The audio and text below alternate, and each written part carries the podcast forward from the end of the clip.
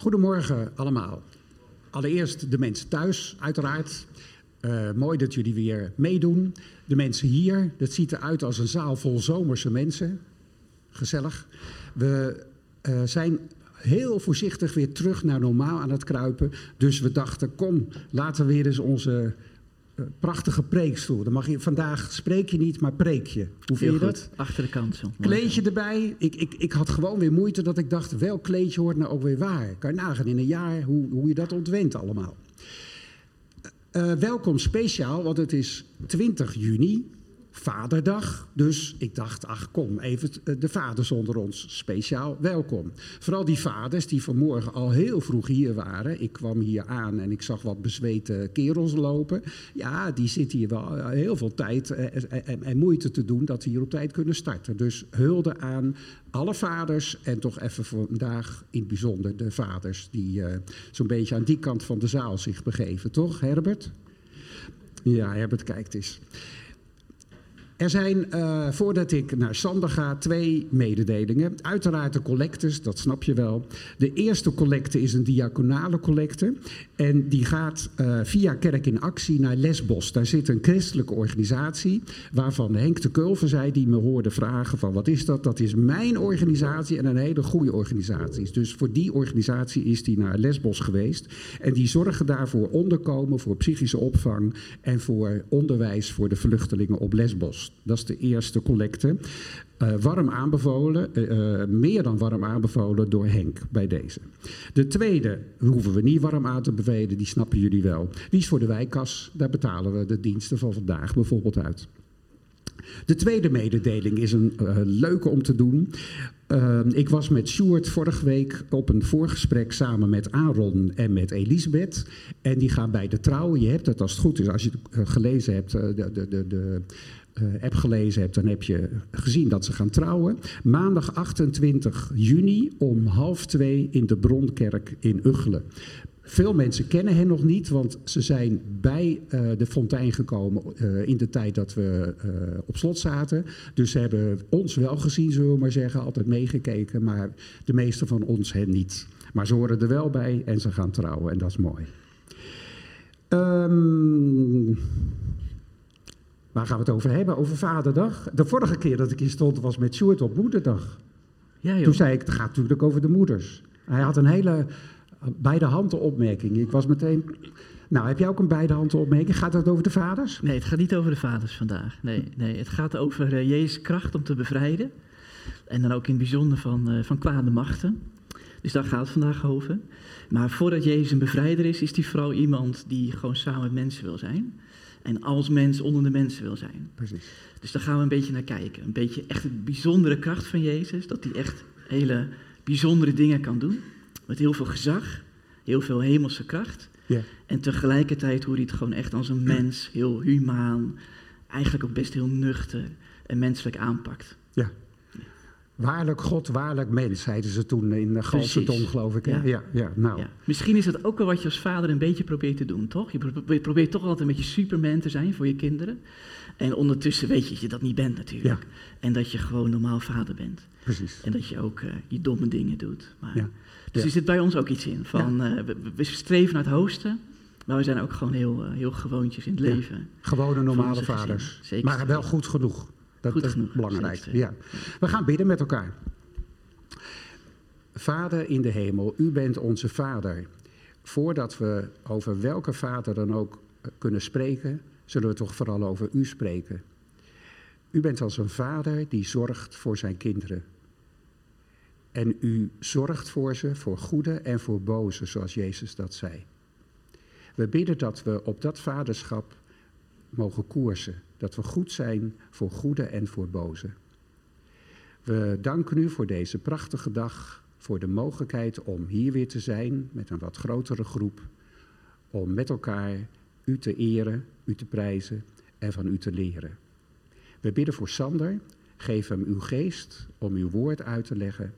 Geef ons uw geest om uw woord te begrijpen en vooral om het toe te passen. Wees met ons, dat bidden we in Jezus' naam. Amen. Het eerste lied, hoe an- kan es, eh, eh, anders kan het, Jezus alleen.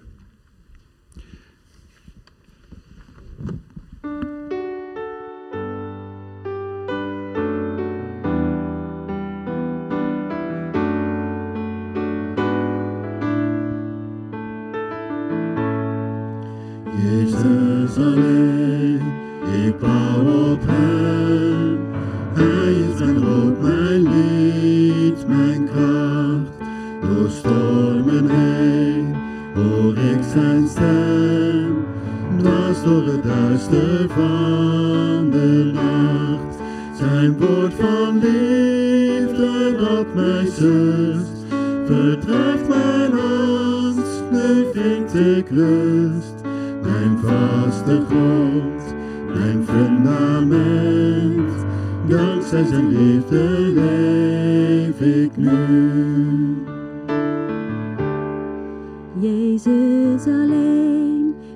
Mens als wij, klein als een kind in kwetsbaarheid.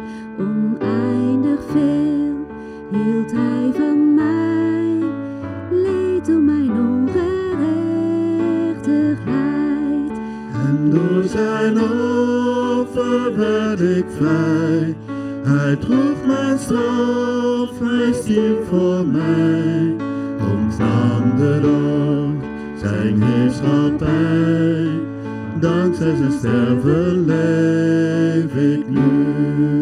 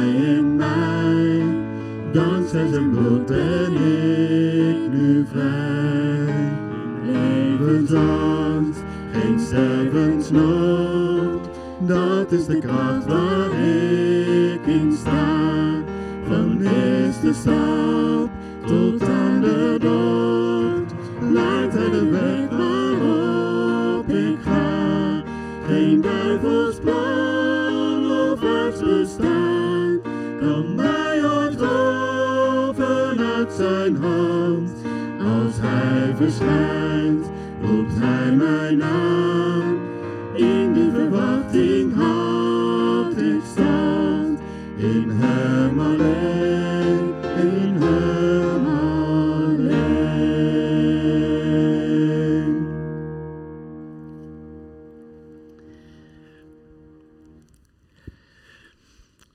Ook vanmorgen is onze hulp in de naam van de Heer, die de hemel en de aarde gemaakt heeft, die trouw blijft tot een eeuwigheid en die nooit loslaat het werk dat Zijn hand met ons begonnen is.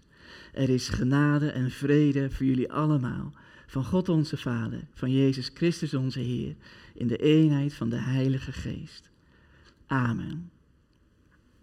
We zingen twee liederen over de grootheid van Jezus, over de majesteit van God, dat Hij echt in je leven kan komen en de meest bijzondere dingen kan doen. Ook vanmorgen. We beginnen met Psalm 118 over Gods rechterhand. Het is een symbool van hoe krachtig God goed is voor ons allemaal. En als tweede lied uit opwekking het gebed dat God ook zijn heerlijkheid, echt zijn volle glorie over ons laat uitbarsten en laat opgaan deze morgen. We zingen samen.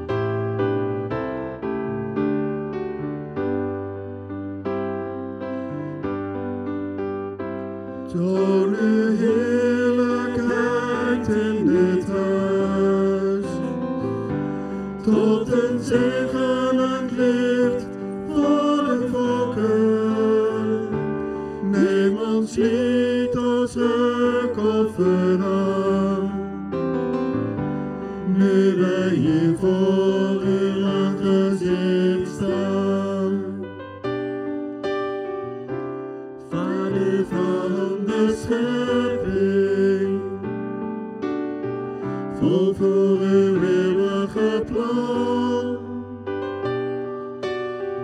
Er komt een generatie die overwinnen kan. Hier laat uw koninkrijk komen, waar heel de op.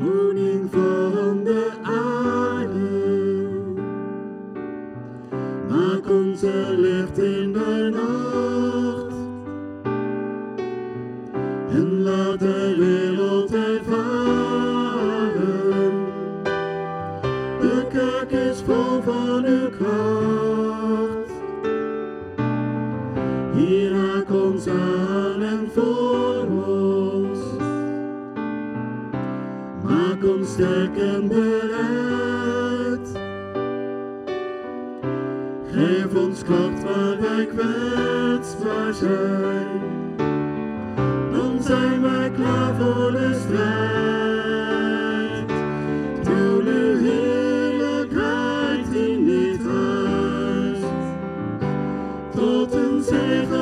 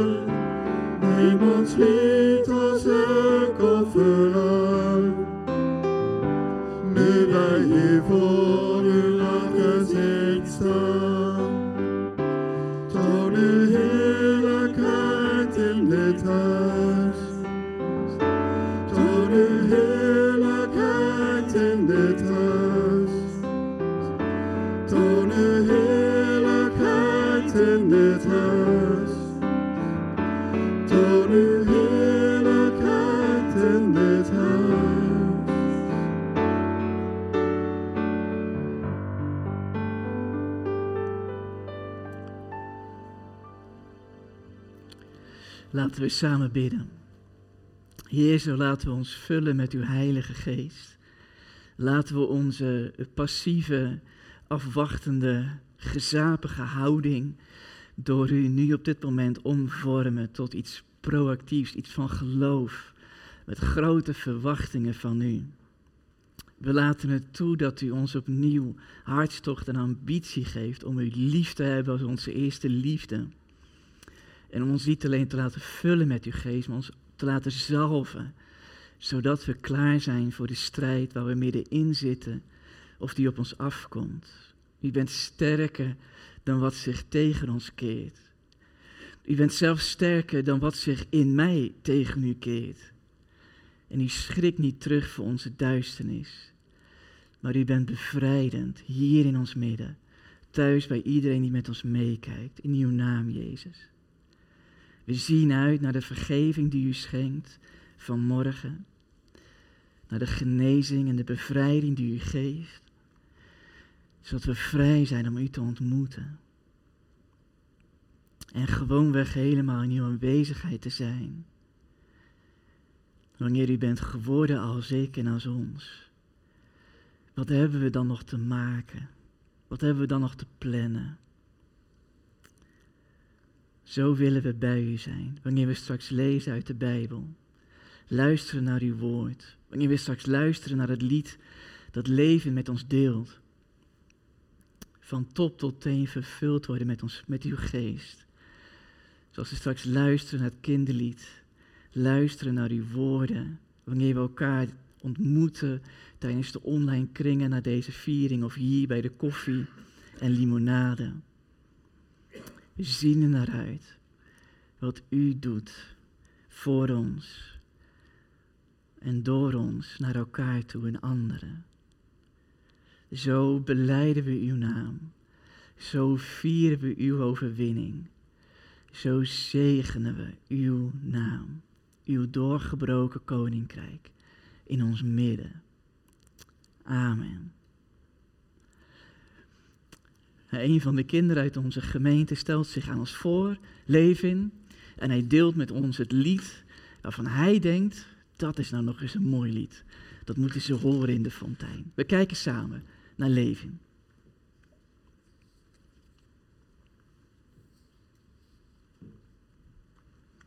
Hoi allemaal.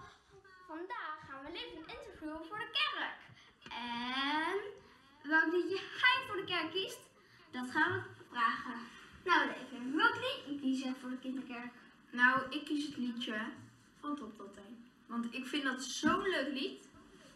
Nou, eh, leuk. Eh, wat een leuke beat. Ehm, en waarom vind je dat lied eigenlijk leuk? Nou, ik vind het liedje heel leuk omdat het gaat over eh, je bent anders en toch houdt God van je. En dat vind ik heel bijzonder. En, eh, en je zei het al, een lekkere beat, je wordt er vrolijk van. Dus daarom vind ik het eigenlijk echt een heel leuk lied. Ja, eh, leuk. Eh, dan gaan we nu luisteren. Tot volgende week.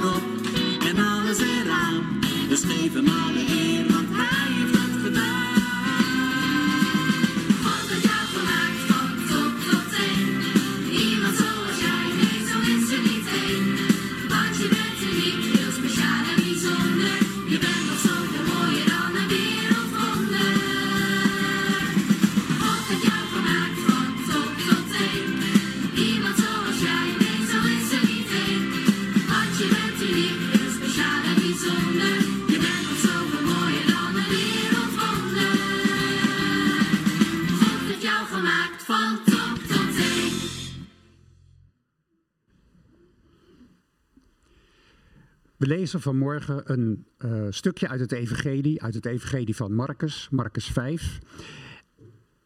En eh, ehm, we hebben een stukje uit Hebreeën, twee versen, die je kunt zien als een bril waarmee je dat stukje uit Marcus zou kunnen lezen.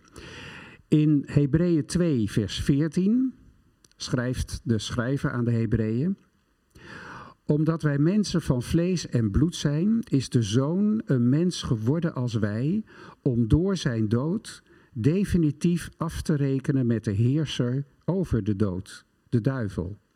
En zo allen te bevrijden die slaaf waren van hun levenslange angst voor de dood.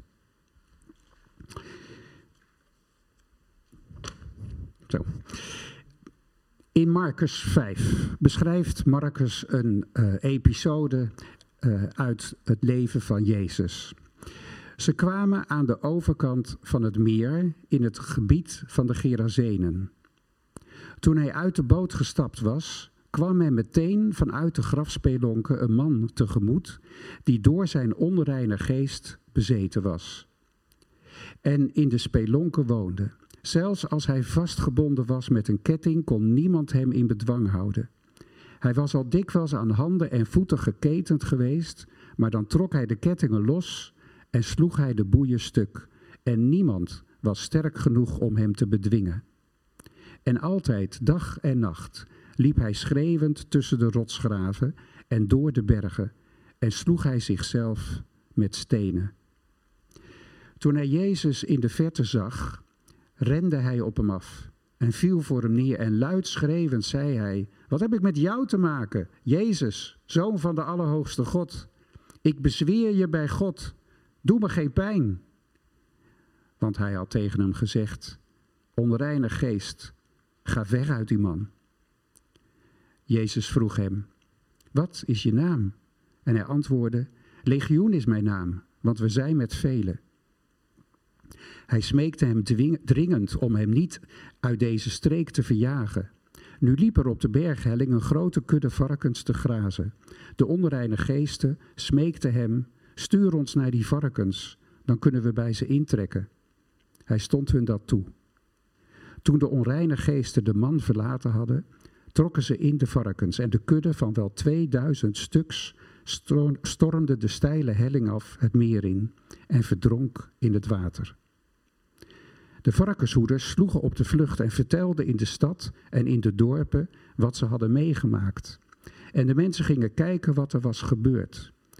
Ze kwamen bij Jezus en zagen de bezetene daar zitten, gekleed en bij zijn volle verstand.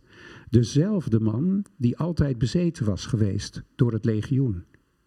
En ze werden door schrik bevangen.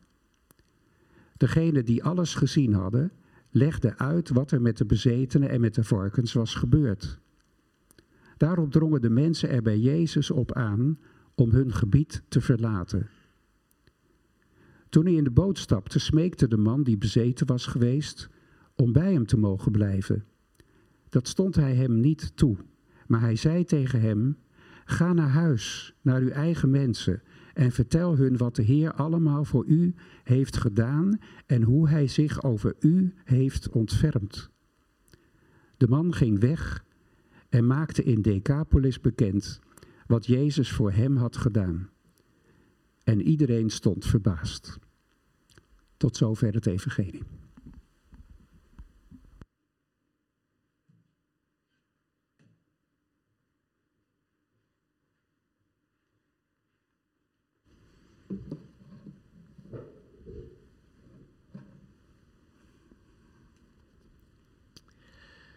Twee jaren geleden leerde ik een stel kennen die bij mij in de buurt wonen.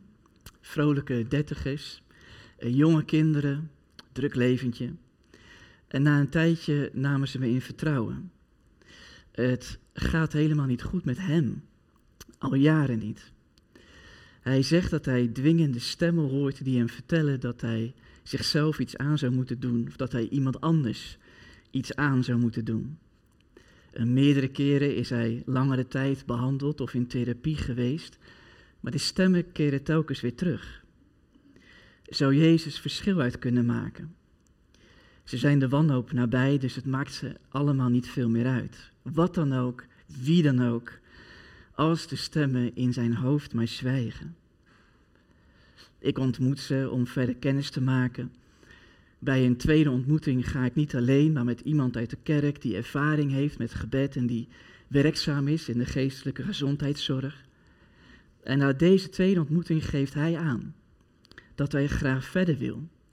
Want het doet hem en zijn vrouw goed wanneer we samen bidden.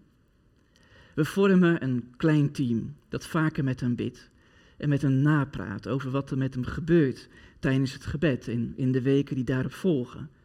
En niet alleen ik als predikant zit in die kleine gebedsgroep om hem heen, maar ook iemand die, bevrijd, die ervaring heeft met wat we noemen bevrijdingspastoraat.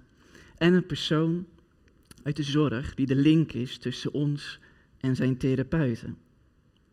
Tijdens de gebedsmomenten gebeuren de dingen die lijken op de gebeurtenissen in het verhaal van vanmorgen.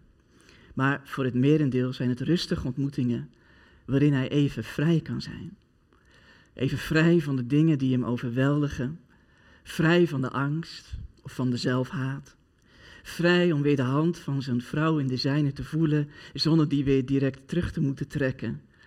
En vrij om, waar hij dat wil, contact te leggen met God en te kunnen zien dat Jezus met hem is. In heel zijn mens zijn, in alle details van zijn ziekte en van zijn leven. Het is geen rechtlijnig gebeuren. Er zijn weken waarin we regelmatig hem kunnen ontmoeten, samen kunnen bidden. Er zijn weken waarin het beter is dat we het onderwerp even laten rusten. En hem gewoonweg zegenen of hem gewoonweg ontmoeten.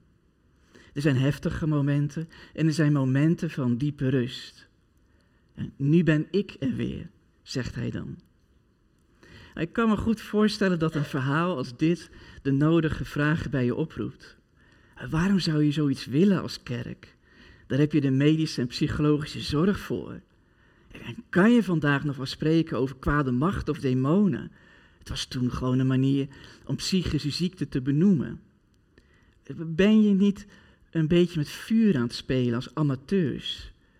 En als wij als christenen iets te bieden hebben vanuit ons geloof, hebben wij dan dezelfde macht als Jezus om te doen zoals Hij? Misschien zit je juist aan de andere kant. Misschien denk je wel bij jezelf, Sander, wat een gedoe zeg. Een pastoraal team, bevrijdingspastoraat, contact met de therapeut en begeleiders. Wat een gebeuren. Waarom heb je de stemmen in zijn hoofd niet gewoon in Jezus' naam het zwijgen opgelegd? Zodat hij als een vrij man zijn, zijn weg verder kan gaan. Dat is toch ook wat Jezus doet? Maar dat is denk ik niet wat Jezus doet. Ik begrijp het als je dit verhaal van de bezeten man zo voor het eerst hoort, dan is het eigenlijk een heel logisch verhaal. Een bezeten man ontmoet Jezus, Jezus bevrijdt hem, bevrijde man pakt zijn leven weer op. Maar vanmorgen wil ik je laten zien dat er veel meer in het verhaal gebeurt. Jezus doet iets voor de man die gemarteld wordt door een legioen onreine geesten, door met hem te zijn. Jezus doet iets door met hem te zijn. En daarin ligt iets voor ons als christelijke gemeenschap en pioniersplek in 2021. Ons verhaal lees je in het Marcus-evangelie, hoofdstuk 5. Maar eigenlijk begint het in hoofdstuk 4, daarvoor, in vers 35. Daar lees je, op die dag zegt Jezus tegen hen, dat zijn zijn leerlingen, terwijl het schemerig wordt. Dat geeft al iets weg, hè, dat het schemerig gaat worden. Jezus zegt, laten we doorsteken naar de overkant van het meer. Nou, dat oversteken van het meer, dat is meer dan alleen maar een tochtje maken. Jezus en zijn leerlingen zijn opgegroeid aan de westelijke kant van het meer. Met de heilige boeken van Mozes, de Torah. Met de synagoge, het Joodse geloof. Met een levensstijl waarin je jezelf zuiver houdt van alles wat door de God van Israël onrein is verklaard. Onder andere graven en mensen die in contact zijn gekomen op begraafplaatsen of met dode lichamen. Jezus is opgegroeid met zijn leerlingen op een hele specifieke manier. Met diepe liefde voor zijn eigen Joodse vaderland. In een hele specifieke Joodse wereld. Kijk, de overkant waar Jezus naar door gaat steken met zijn leerlingen, uh, dat is een hele andere regio. Het wordt het gebied van de Geresenen genoemd, want de belangrijkste stad daar heet Gerasa. En Gerasa is onderdeel van een tien-stedenverband. Daarom wordt de regio van Gerasa ook wel Decapolis genoemd. Dat is Grieks voor tien, deca, steden, polis. Tien stedengebied. Nou, in de eerste eeuwen voor Jezus' geboorte veroverden eerst de Grieken, daarna de Romeinen het land van Israël. En in de regio van Decapolis en Gerasa werd nog sterker dan in de rest van het land de invloed en de harde hand van de Grieken en de Romeinen gevoeld. In Gerasa was echt het bezettingsleger van de Romeinen, omdat Gerasa de oostkant van het Romeinse Rijk vormt. Daarachter is alleen maar gevaarlijke Arabische steppen en woestijn. Dus in het gebied van Gerasa en Decapolis waren de Romeinen nog heftiger aanwezig dan ergens anders. De Romeinse keizer werd daar als God vereerd. Je moest wel, anders werd je gekruisigd. Allerlei theaters en gymnasia voor sport en spel werden gebouwd. Waren zaken waar Joden eigenlijk niks mee konden. De Griekse cultuur van eten en drinken en de Romeinse levensstijl waren daar sterk aanwezig. En voor de Joden waren dat gesloten gebieden. Dus voor Jezus en zijn leerlingen aan de westelijke kant van het meer is de regio aan de overkant ook echt de overkant. Het is heftig onrein, onaantrekkelijk en onbegaanbaar. En dan zegt Jezus, die zegt, laten we oversteken naar de overkant. Als jij een van zijn Joodse leerlingen bent, zo rond de 18 jaar oud, jij bent nog nooit aan de overkant geweest. Opgegroeid in de Joodse bubbel aan de westelijke kant, heb je hele specifieke dingen geleerd over de overkant. Ik denk dat de leerlingen elkaar hebben aangekeken en hebben gezegd: Is dit een grap? Of, oh, als mijn vader hierachter komt, dan ben ik echt een maand met Netflix kwijt. Dus voordat Jezus iets doet, voordat Jezus een immense goddelijke kracht eigenlijk laat zien, die er ook echt is om mensen te bevrijden, is hij zelf echt iemand. Hij is een Joodse rabbi uit een hele specifieke leefwereld. Hij neemt zijn leerlingen mee de Joodse bubbel uit om met mensen te zijn aan de overkant. Wat je hier in het klein ziet, typeert Jezus eigenlijk helemaal als persoon. Dus daarom kan je met me meelezen uit de Hebreeënbrief, waar zojuist ook Giel een stukje uit voorlas. Daar lees je, hij die heilig, dat is Jezus, en zij die heilig worden, dat zijn de mensen zoals jij en ik die Jezus willen ontmoeten, die zijn allemaal uit één. Het is allemaal uit één God, uit één bron. En ik vind de Engelse vertaling van de message van een Amerikaanse predikant heel mooi. Die verwoordt het zo. Since the one who saves and those who are saved have a common origin. Hij zegt, Jezus en mensen hebben dezelfde, zijn van origine hetzelfde. Jesus does not hesitate to treat them as family. Twijfelt Jezus er niet over of hij zich moet verbinden aan mensen van de overkant. Ze zijn gewoon zijn familie. Jezus hoeft niet na te denken of hij iemand zijn familie zou noemen broer of zus. Hij schaamt zich er niet voor om de oversteek te wagen en iemand te gaan ontmoeten waarvan Jezus natuurlijk al lang weet dat er van allerlei onreine dingen die onbegaanbaar zijn en onverklaarbaar gaan gebeuren. Nou, eh, toepassing naar ons. Wanneer iemand bij ons komt en hij of zij vertelt je over het gevoel dat hij of zij beheerst wordt door iets destructiefs en het lijkt op een kwade macht. Eh, laten we dan gewoon luisteren. Laten we dan gewoon even serieus luisteren. Als iemand vertelt dat er een kwade aanwezigheid in huis is, dat hij of zij de ziel of de geest van de overledene kan zien. Het gebeurde mij bij de kapper, by the way, dat iemand over vertelde. Wanneer iemand je vertelt dat een occult spelletje uit het verleden een verlammend gevoel van angst achterlaat, of een bepaalde film, dan zijn wij er om met hen te zijn. Ook al is het voor je gevoel een oversteek. We hoeven niet meteen te zeggen, ja, dat je het zo voelt betekent ook niet dat er nou echt een kwade macht in het spel is. We hoeven hun ervaringen niet te relativeren of weg te masseren, omdat hun ervaring misschien iets ongrijpbaars kwaads is en niet past in onze normale manier van denken. Soms zien mensen ons als gelovigen als een laatste redmiddel, omdat ze van ons verwachten dat we paranormale verschijnselen serieus nemen. Gezien het aantal verhalen over demonen en geesten in de Bijbel. Ze verwachten dat wij als christenen, al is het maar omdat 30% van Jezus' verhalen genezings- en bevrijdingsverhalen zijn, dat wij het serieus nemen wanneer iemand vermoedt of voelt dat er een kwade macht zit achter een obsessie, dwangstoornis, verslaving. We hoeven ook niet meteen te zeggen, oh, dat is een demon. Dat is een onreine geest, die kunnen wij wegsturen in Jezus' naam. We hoeven het ook weer niet op te lossen. Er wordt van ons verwacht dat we met hen kunnen zijn. Anders dan de reguliere zorg, die hun uitgangspunten hebben in de wetenschap en niet in spiritualiteit, en zo hoort het denk ik ook, zijn wij er om open te staan voor de mogelijkheid dat er daadwerkelijk een kwade macht invloed kan uitoefenen op een mensenleven, maar zelfs ook op een regio of op een land. Er wordt van ons verwacht dat wij er wijs mee omgaan. Wij kunnen mensen met angstige ervaringen of met paranormale gaven, waar ze zich geen raad mee weten, wij kunnen ze woorden geven voor wat ze meemaken.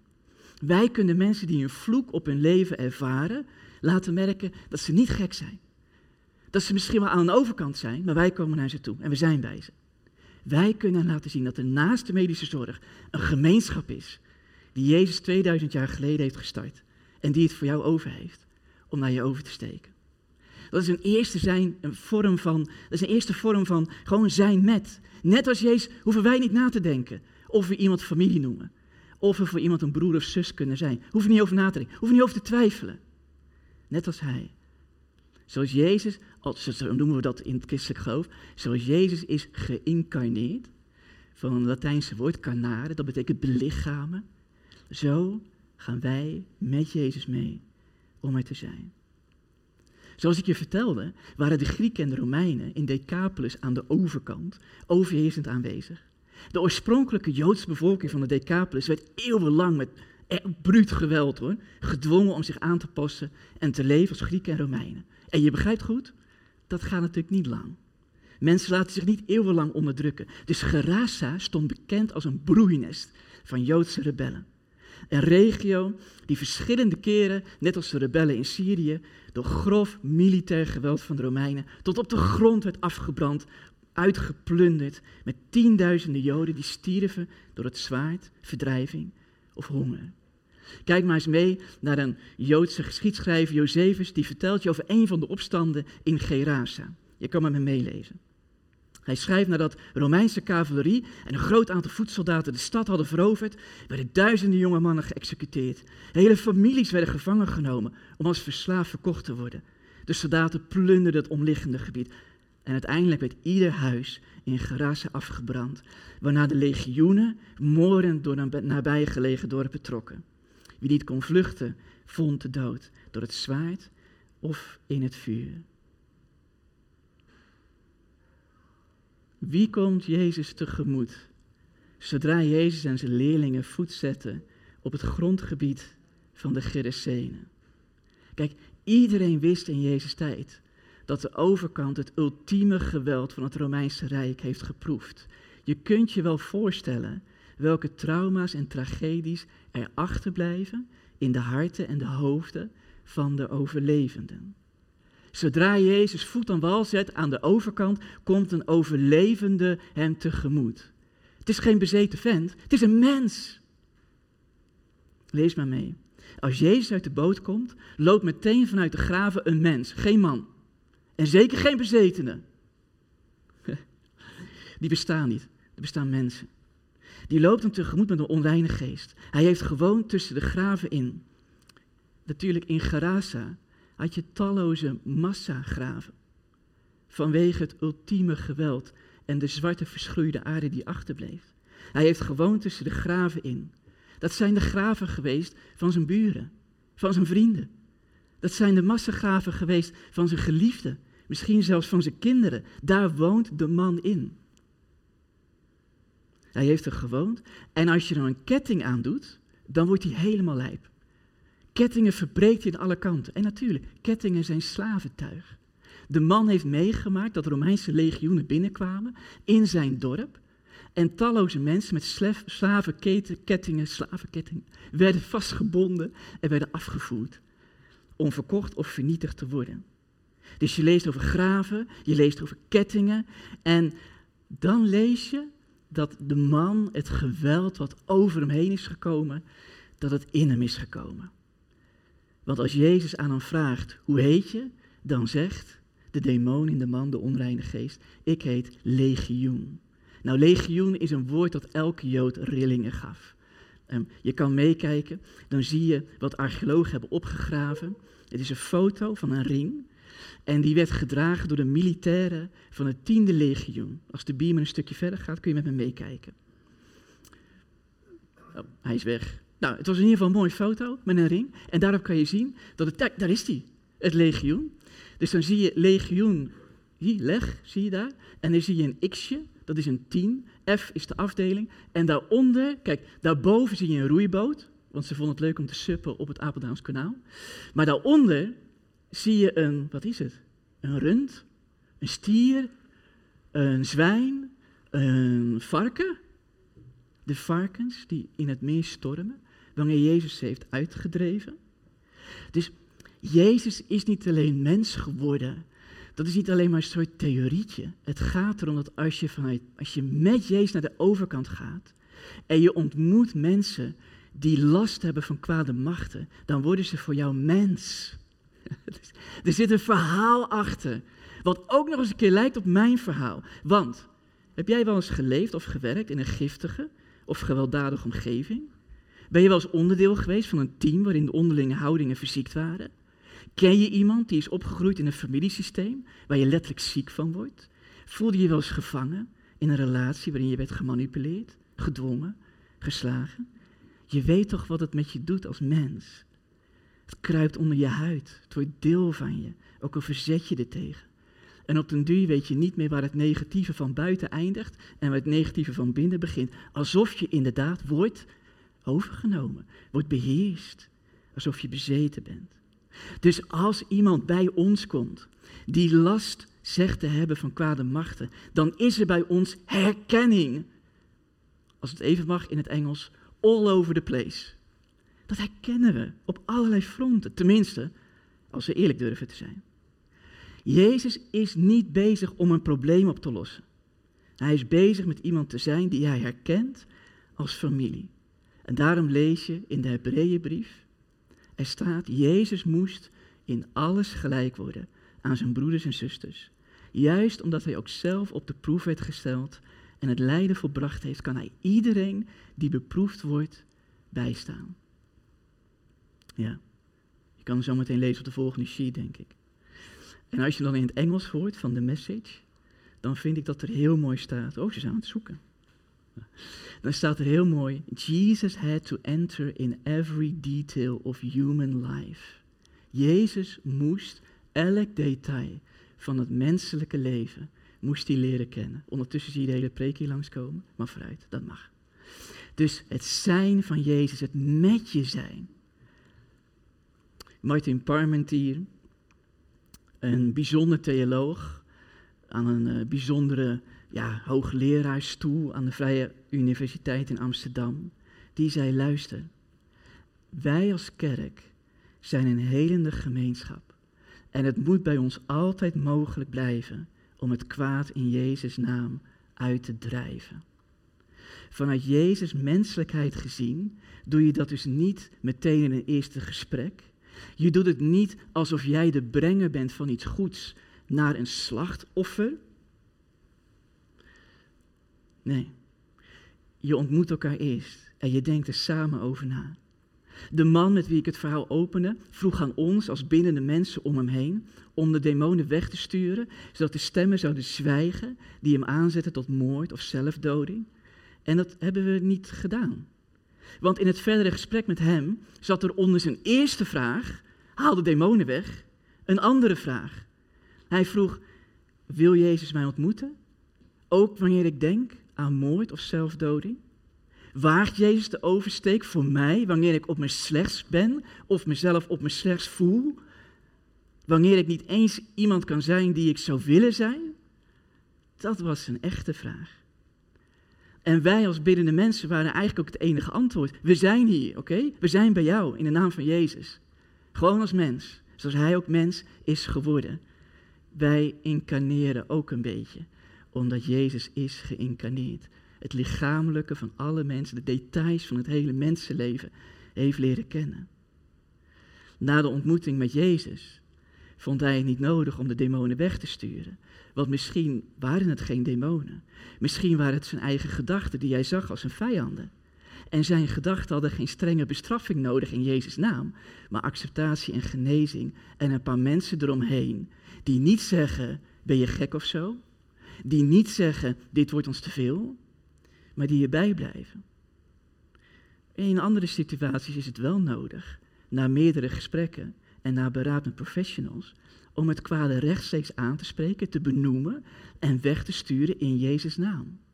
En dan zijn er soms demonen zichtbaar of hoorbaar. Het lijkt in niets op de Hollywoodfilms of de YouTube-filmpjes over exorcisme. Die kan je echt vergeten.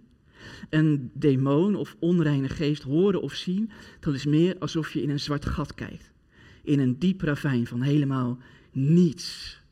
En ook heel veel angst. Demonen jagen zoveel angst aan, omdat ze zelf zo bang zijn. Ze zijn altijd bang om een masker te worden als de verliezers. Als de partij die al lang overwonnen is. In het Bijbelverhaal, van begin tot eind, zijn de demonen bang voor Jezus. Zodra Jezus bij ze komt, roepen ze, zo van de Allerhoogste, martel ons niet.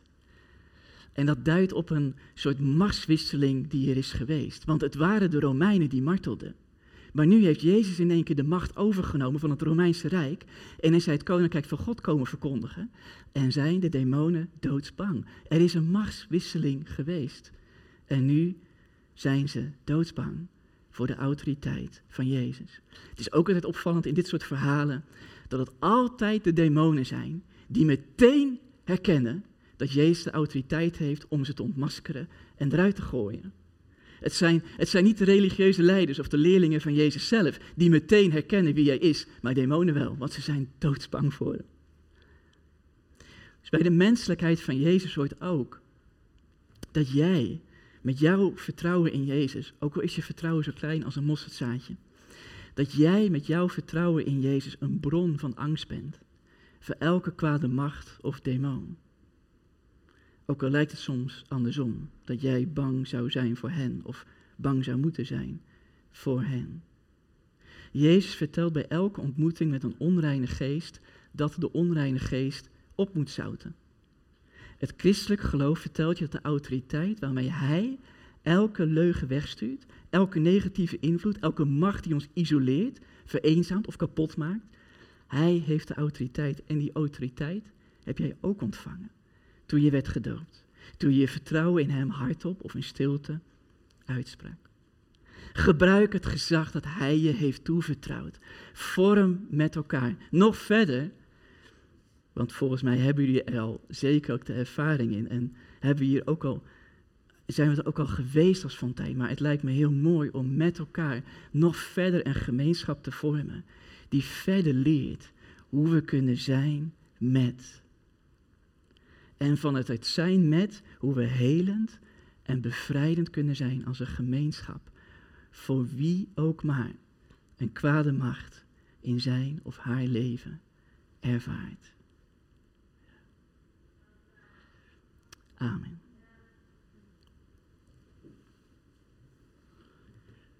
We hebben een lied eh, uitgezocht wat uit het Engels komt. Of wilde jij het vertellen, Peter? Nee, nee zegt Peter. We hebben een lied eh, gekozen. Het is in het Nederlands vertaald. Maar de, het Engelse refrein uh, komt van een Engelse aanbiddingsleider. En die zingt Love Incarnate, Love Divine. Het gaat erover dat Gods liefde en Gods autoriteit en macht altijd weer mens wil worden. Altijd het menselijke opzoekt van jou en van mij en van iedereen die last heeft van kwade machten. Dat Engelse refrein zingen we aan het begin van het lied en aan het einde van het lied. Wil je samen meeluisteren, meezingen in je hart? Het gaat over ons als christelijke gemeenschap.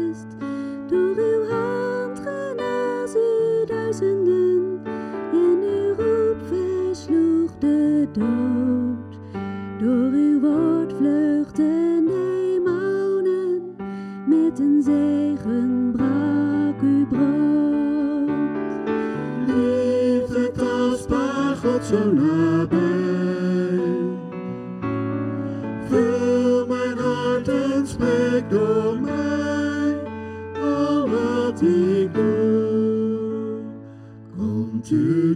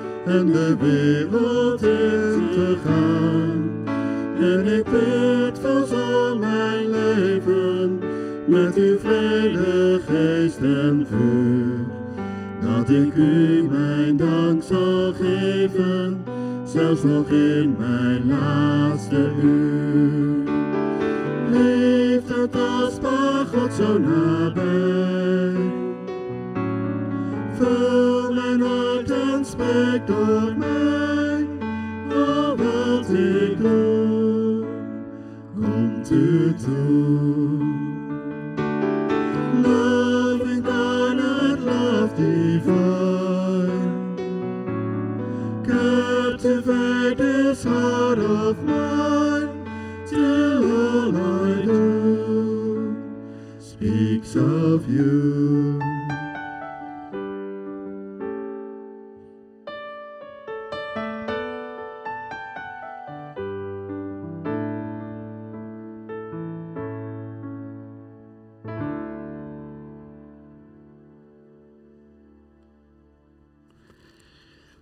bidden samen. Er zijn ook een aantal voorbeden binnengekomen.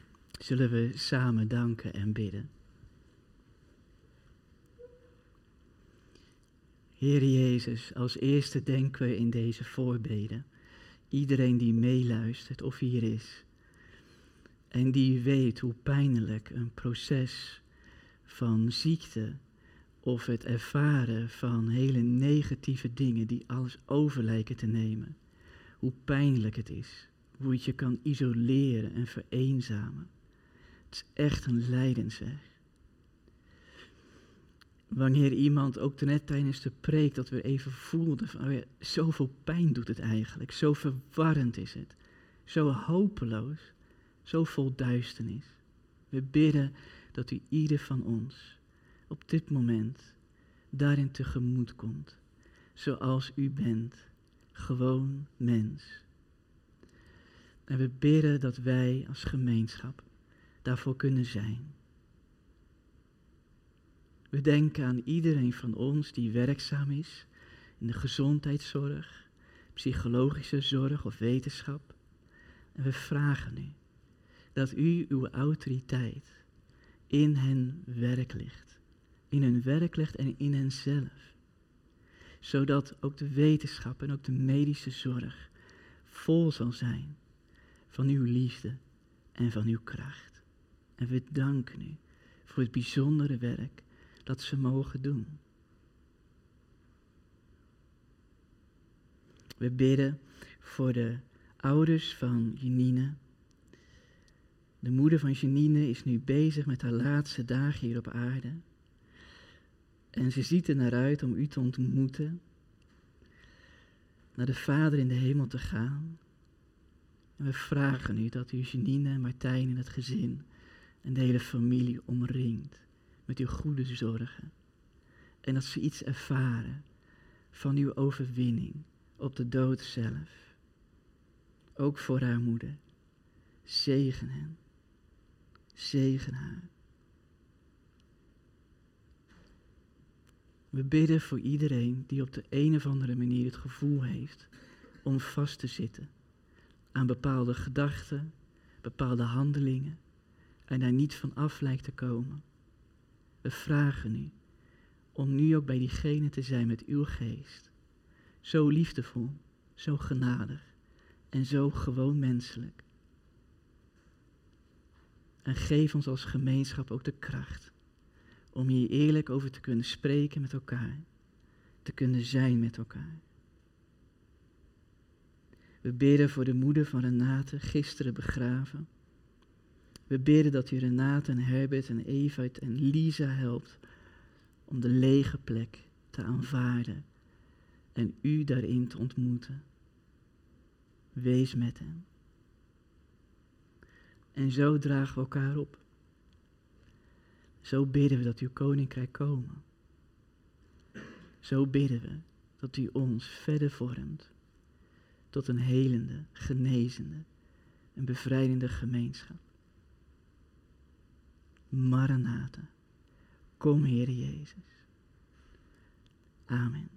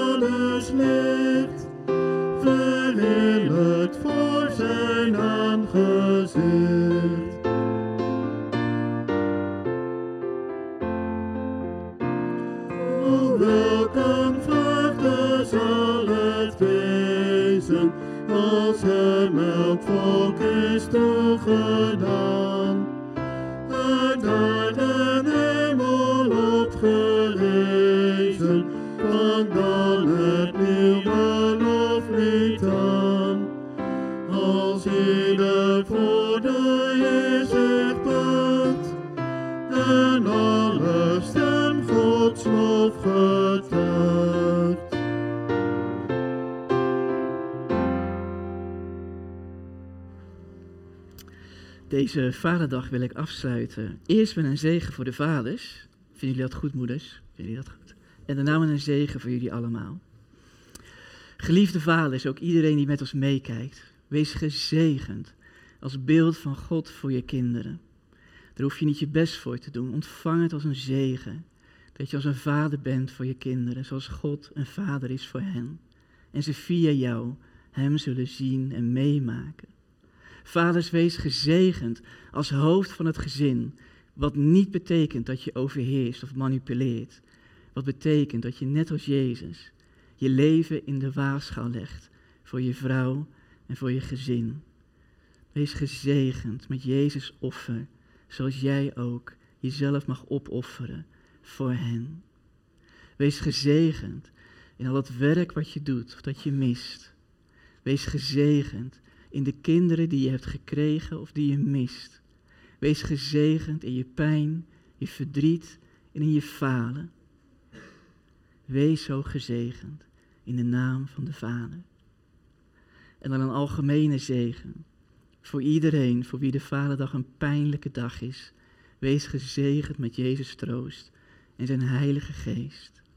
De liefde van God de Vader, de genade van onze Heer Jezus Christus en de kracht van de Heilige Geest is en blijven met jullie allemaal. Amen. Hele mooie gezegende zondag toegewenst voor iedereen die meekeek. En reageer vooral als je vragen hebt of dingen herkent. Ook hele mooie online kring toegewenst met elkaar. Wanneer je elkaar vindt. De online kringen beginnen een beetje uit te gaan als een, uh, zo'n kaarsje wat gedoofd wordt. Maar niet getreurd. Sjoerd en ik hebben al grootse plannen om vanaf september weer met volle kracht verder te gaan met elkaar. Kom je wel met elkaar als online kring? Heel veel zegen toegewenst. Wil je dan ook bidden voor de voorbeden die op de WhatsApp zullen verschijnen? Wij hier gaan samen koffie drinken, thee drinken, limonade enzovoort. En de vraag is om via die kant naar buiten te lopen. Zo naar buiten het mooie zonnetje in. Hartelijk dank, fijne zondag nog. Tot ziens.